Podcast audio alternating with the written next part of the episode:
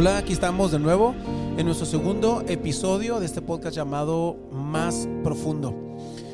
Y hoy vamos a tocar un tema interesante y es acerca de la oración. ¿Cuántos no han orado? ¿Cuántos no han suplicado? Esperemos que estén con nosotros de principio a fin. Comenzamos.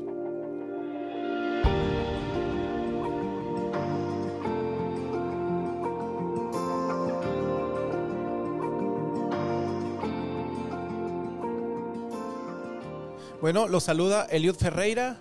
Su amigo Mingo Leiva, qué gusto saludarlos. Hola, ¿qué tal? Les saluda Eliud Ferreira. Y como les decía, ¿cuántos no hemos orado? O sea, ¿qué persona a la que tú le puedas preguntar si ha orado te dice que no o que no sabe qué es la oración? Yo creo que todos en algún momento hemos, hemos este, llegado a ese punto de arrodillarnos y pedir por, algún momento, por alguna situación en, nuestra vida y no podemos escaparnos como para decir, no, yo no conozco de esto, ¿no? De hecho, este, el significado de orar en el diccionario dice que es rezar, rogar, pedir o suplicar ponerse mental o anímicamente eh, ante la presencia de Dios, de una divinidad, de un santo, etcétera, para dar gracias o pedir algún favor o simplemente en actitud contemplativa. Así es que, ¿por qué, ¿por qué orar? ¿Cuál es el propósito de la oración? Bueno, eh, a lo largo de nuestra vida en Cristo nos damos cuenta que la oración juega un papel súper importante. No podríamos hacer nada, y esa es nuestra meta en más profundo de entenderlo y que todos lo entiendan. No podríamos hacer nada si no es a través de la oración. Y no es porque nosotros queremos hacerlo así, es que simplemente queremos ser imitadores de Cristo. Él lo hizo, nosotros queremos hacerlo también. Y nos preguntamos en ocasiones, si realmente estamos siendo escuchados o si nuestras oraciones están eh, bien enfocadas y si algo está sucediendo por medio de la oración en nuestras vidas. Sí, definitiva sí sucede algo, ¿no? Eh, cuando nosotros oramos, Dios nos escucha, pero también es importante que, nosotros entendamos que es necesario nosotros acercarnos con fe, creyendo que, que Él nos escucha y que vamos a, a, a, obtener lo que necesitamos. Pero la fe juega un papel muy importante también en, en, la oración. Sin fe es imposible agradar a Dios. Entonces es importantísima la fe en la oración. Oramos porque es un privilegio. Eso, eso es algo que, que si lo entendemos, le hallaríamos sabor a la oración. Es como cuando te sientas frente a alguna personalidad y lo primero que tú le dices antes de preguntarle cualquier cosa, eh, dices, es un honor, es un privilegio estar delante de usted. La oración nos lleva a la presencia de Dios. Y en definitivo, estar en la presencia de Dios es un privilegio.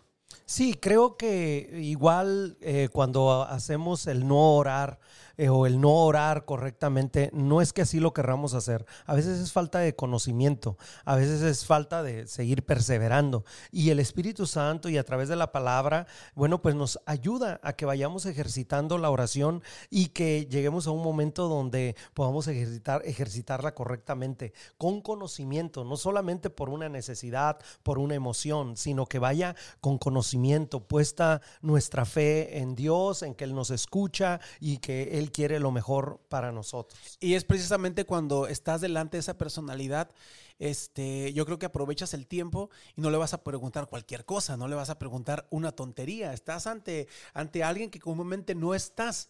Y, rápido empieza a trabajar tu mente y dices, bueno, voy a aprovechar este tiempo. ¿Qué le puedo preguntar? Algo que me pueda beneficiar. La palabra nos dice que cuando este, nos acerquemos a Dios en oración, lo hagamos en secreto, en intimidad. Yo creo que la oración tiene mucho que ver con nuestra vulnerabilidad, tiene que ver con ser reales delante de la presencia de Dios. Por eso es que nos encerramos. Cuando estamos a solas, somos sinceros delante de Dios. Sí, eh, por más que nosotros que, queramos ser independientes, eh, llega el momento en que nos damos cuenta que somos muy frágiles ¿no? y que necesitamos eh, de alguien más superior que nosotros y ese eh, alguien es Dios.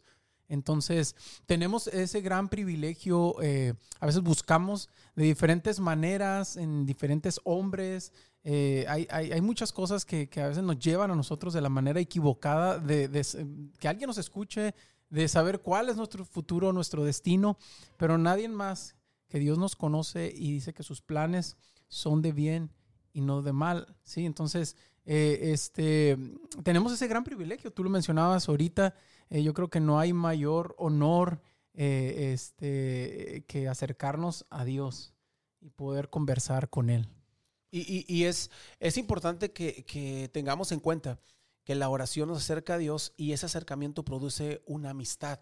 Es algo que Dios desea, es algo que Dios quiere, es algo que Dios anhela todos los días de parte de nosotros, que podamos disfrutar de esa amistad con el Padre, con el Creador de todo, con aquel que nos dio la vida. Y sabes, hay otra verdad también que definitivo, hay un beneficio para nosotros, pero resulta que cuando nosotros vamos en oración al Padre, también es un deleite para Él. O sea, es algo que, a diferencia, por ejemplo, cuando decías de una personalidad que estamos enfrente de Él, algunas veces pudiera estar ahí, pero bueno, pues por compromiso. Pero Dios no, Dios está ahí porque se deleita estar con nosotros. Eli. Podemos ejercer el privilegio de la oración porque, porque Jesús así lo hizo, lo, lo- lo- lo hizo posible, lo hizo posible. Y la oración eh, tiene algo, algo, algo importante, una parte muy importante, que no nos acercamos a Dios por méritos propios, sino por los méritos de Jesucristo, por aquello que hizo en la cruz. Y también es importante el destacarlo y tenerlo presente, que cuando nos acercamos a Dios tenemos un intermediario. Cuando acercamos a Dios, perdón, tenemos un intermediario y ese es Jesús. Ese es Jesús. Por medio de Él es que esa amistad se ha vuelto a, a reconstruir para que podamos eh, disfrutar de esa, de esa amistad con, con Dios, ¿no? Sí, eh, tenemos que darnos cuenta en, en- en- este tiempo, a- a- anteriormente ¿no? en el Antiguo Testamento, solamente un- una persona tenía ese privilegio, Sí, ¿no? sí, esa sí. oportunidad. Y aún así, con todos los cuidados, con todos los ritos y todo lo que él tenía que hacer para prepararse, este, él entraba al lugar santísimo con mucho temor, ¿no? Miedo de, de caer muerto. Prácticamente no tenía la seguridad. No tenía la seguridad. Entonces, ahora eso ya eh, no existe más por medio del sacrificio. Este, tenemos esa libertad plena, ¿no? A, a- a la presencia de Dios. Y, y tenemos que aprovechar eso, Mingo. Yo creo que no debemos desaprovechar.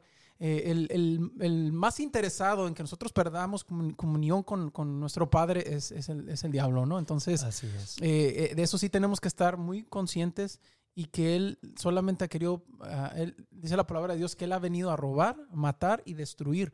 Entonces quiere robar nuestra relación, nuestra comunión y destruirnos en su totalidad, pero sabemos que Dios está con nosotros.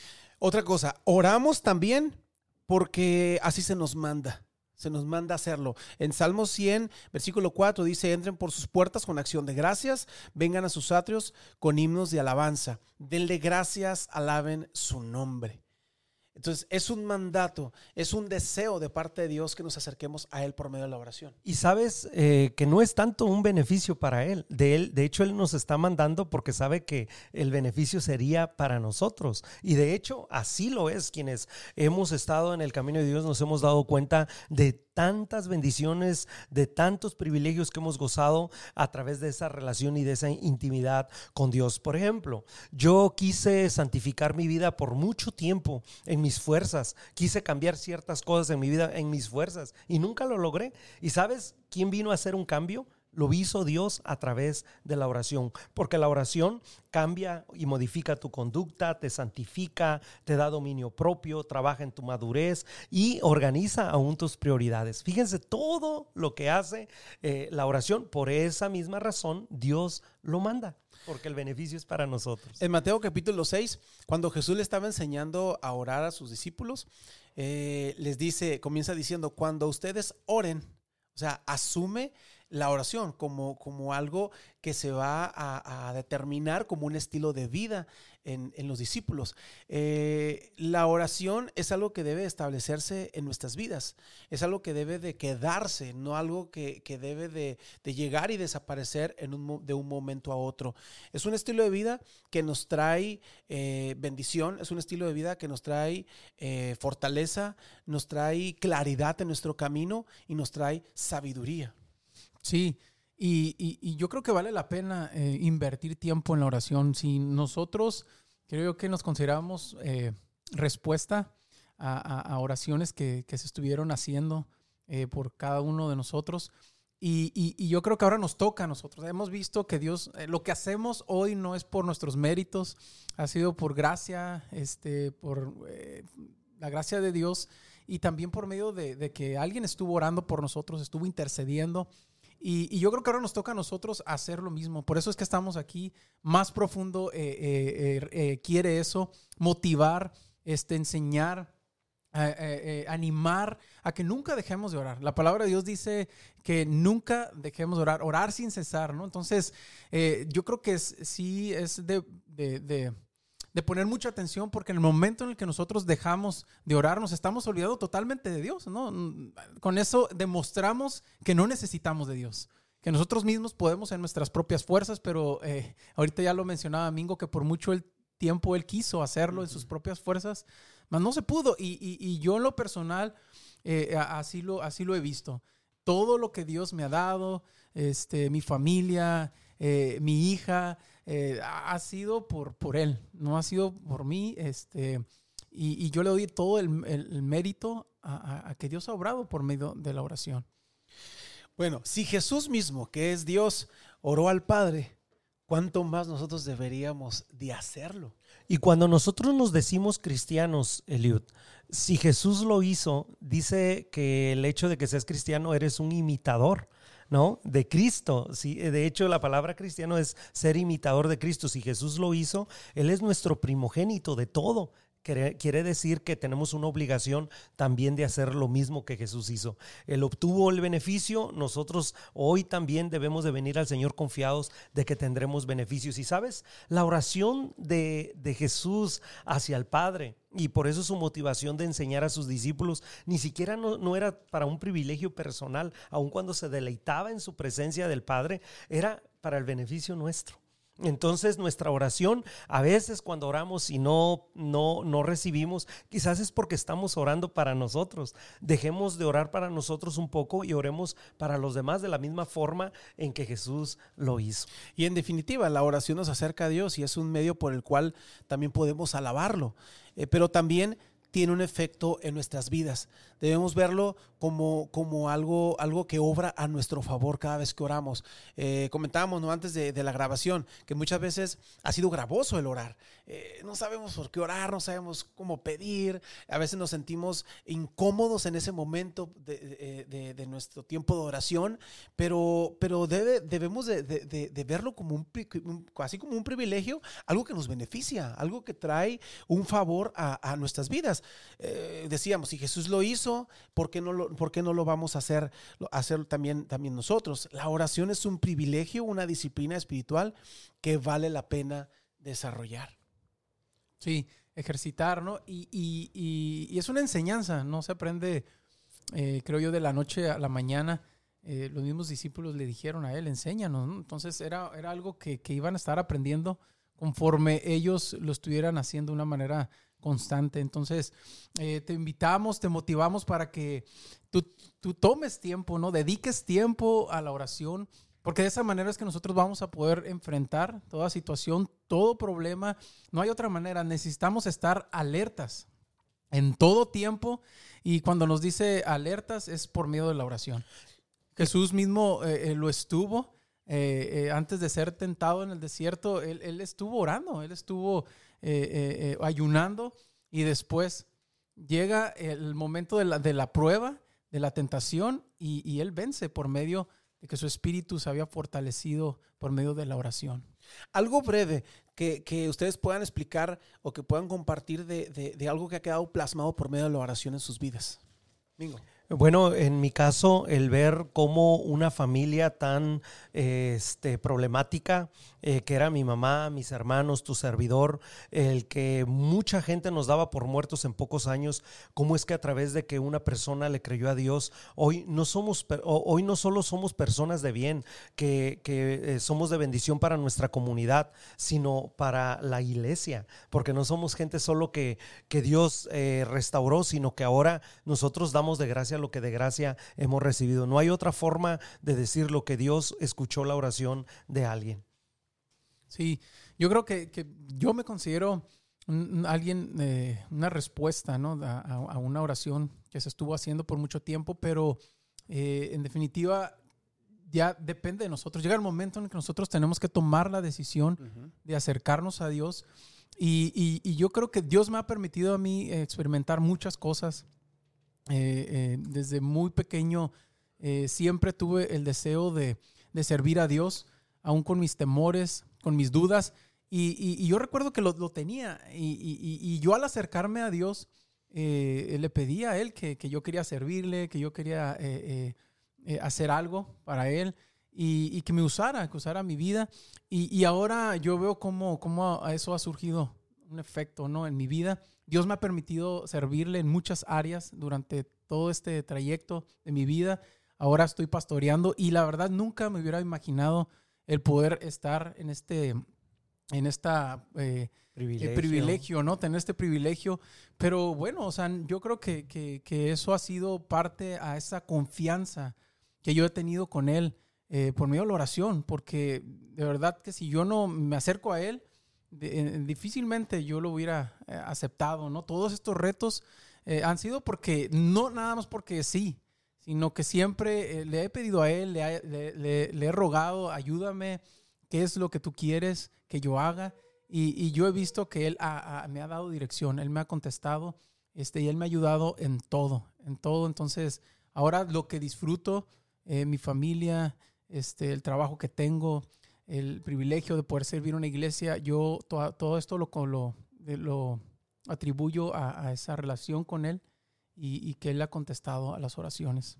Yo recuerdo una persona dentro de la iglesia, una, a una mujer ya, ya adulta, anciana, que cada vez que yo me acercaba a ella para saludarla me decía siempre lo mismo, estoy orando por ti. Estoy orando por tu familia. Y me lo, me lo decía con entusiasmo. De esa manera eh, que me lo decía, me contagiaba. Me contagiaba. eh, eh, eh, yo inclusive llegué un momento, llegó el momento en el que yo buscaba ya a esta persona. La buscaba, iba y la saludaba porque quería escuchar esa- esas, esas palabras.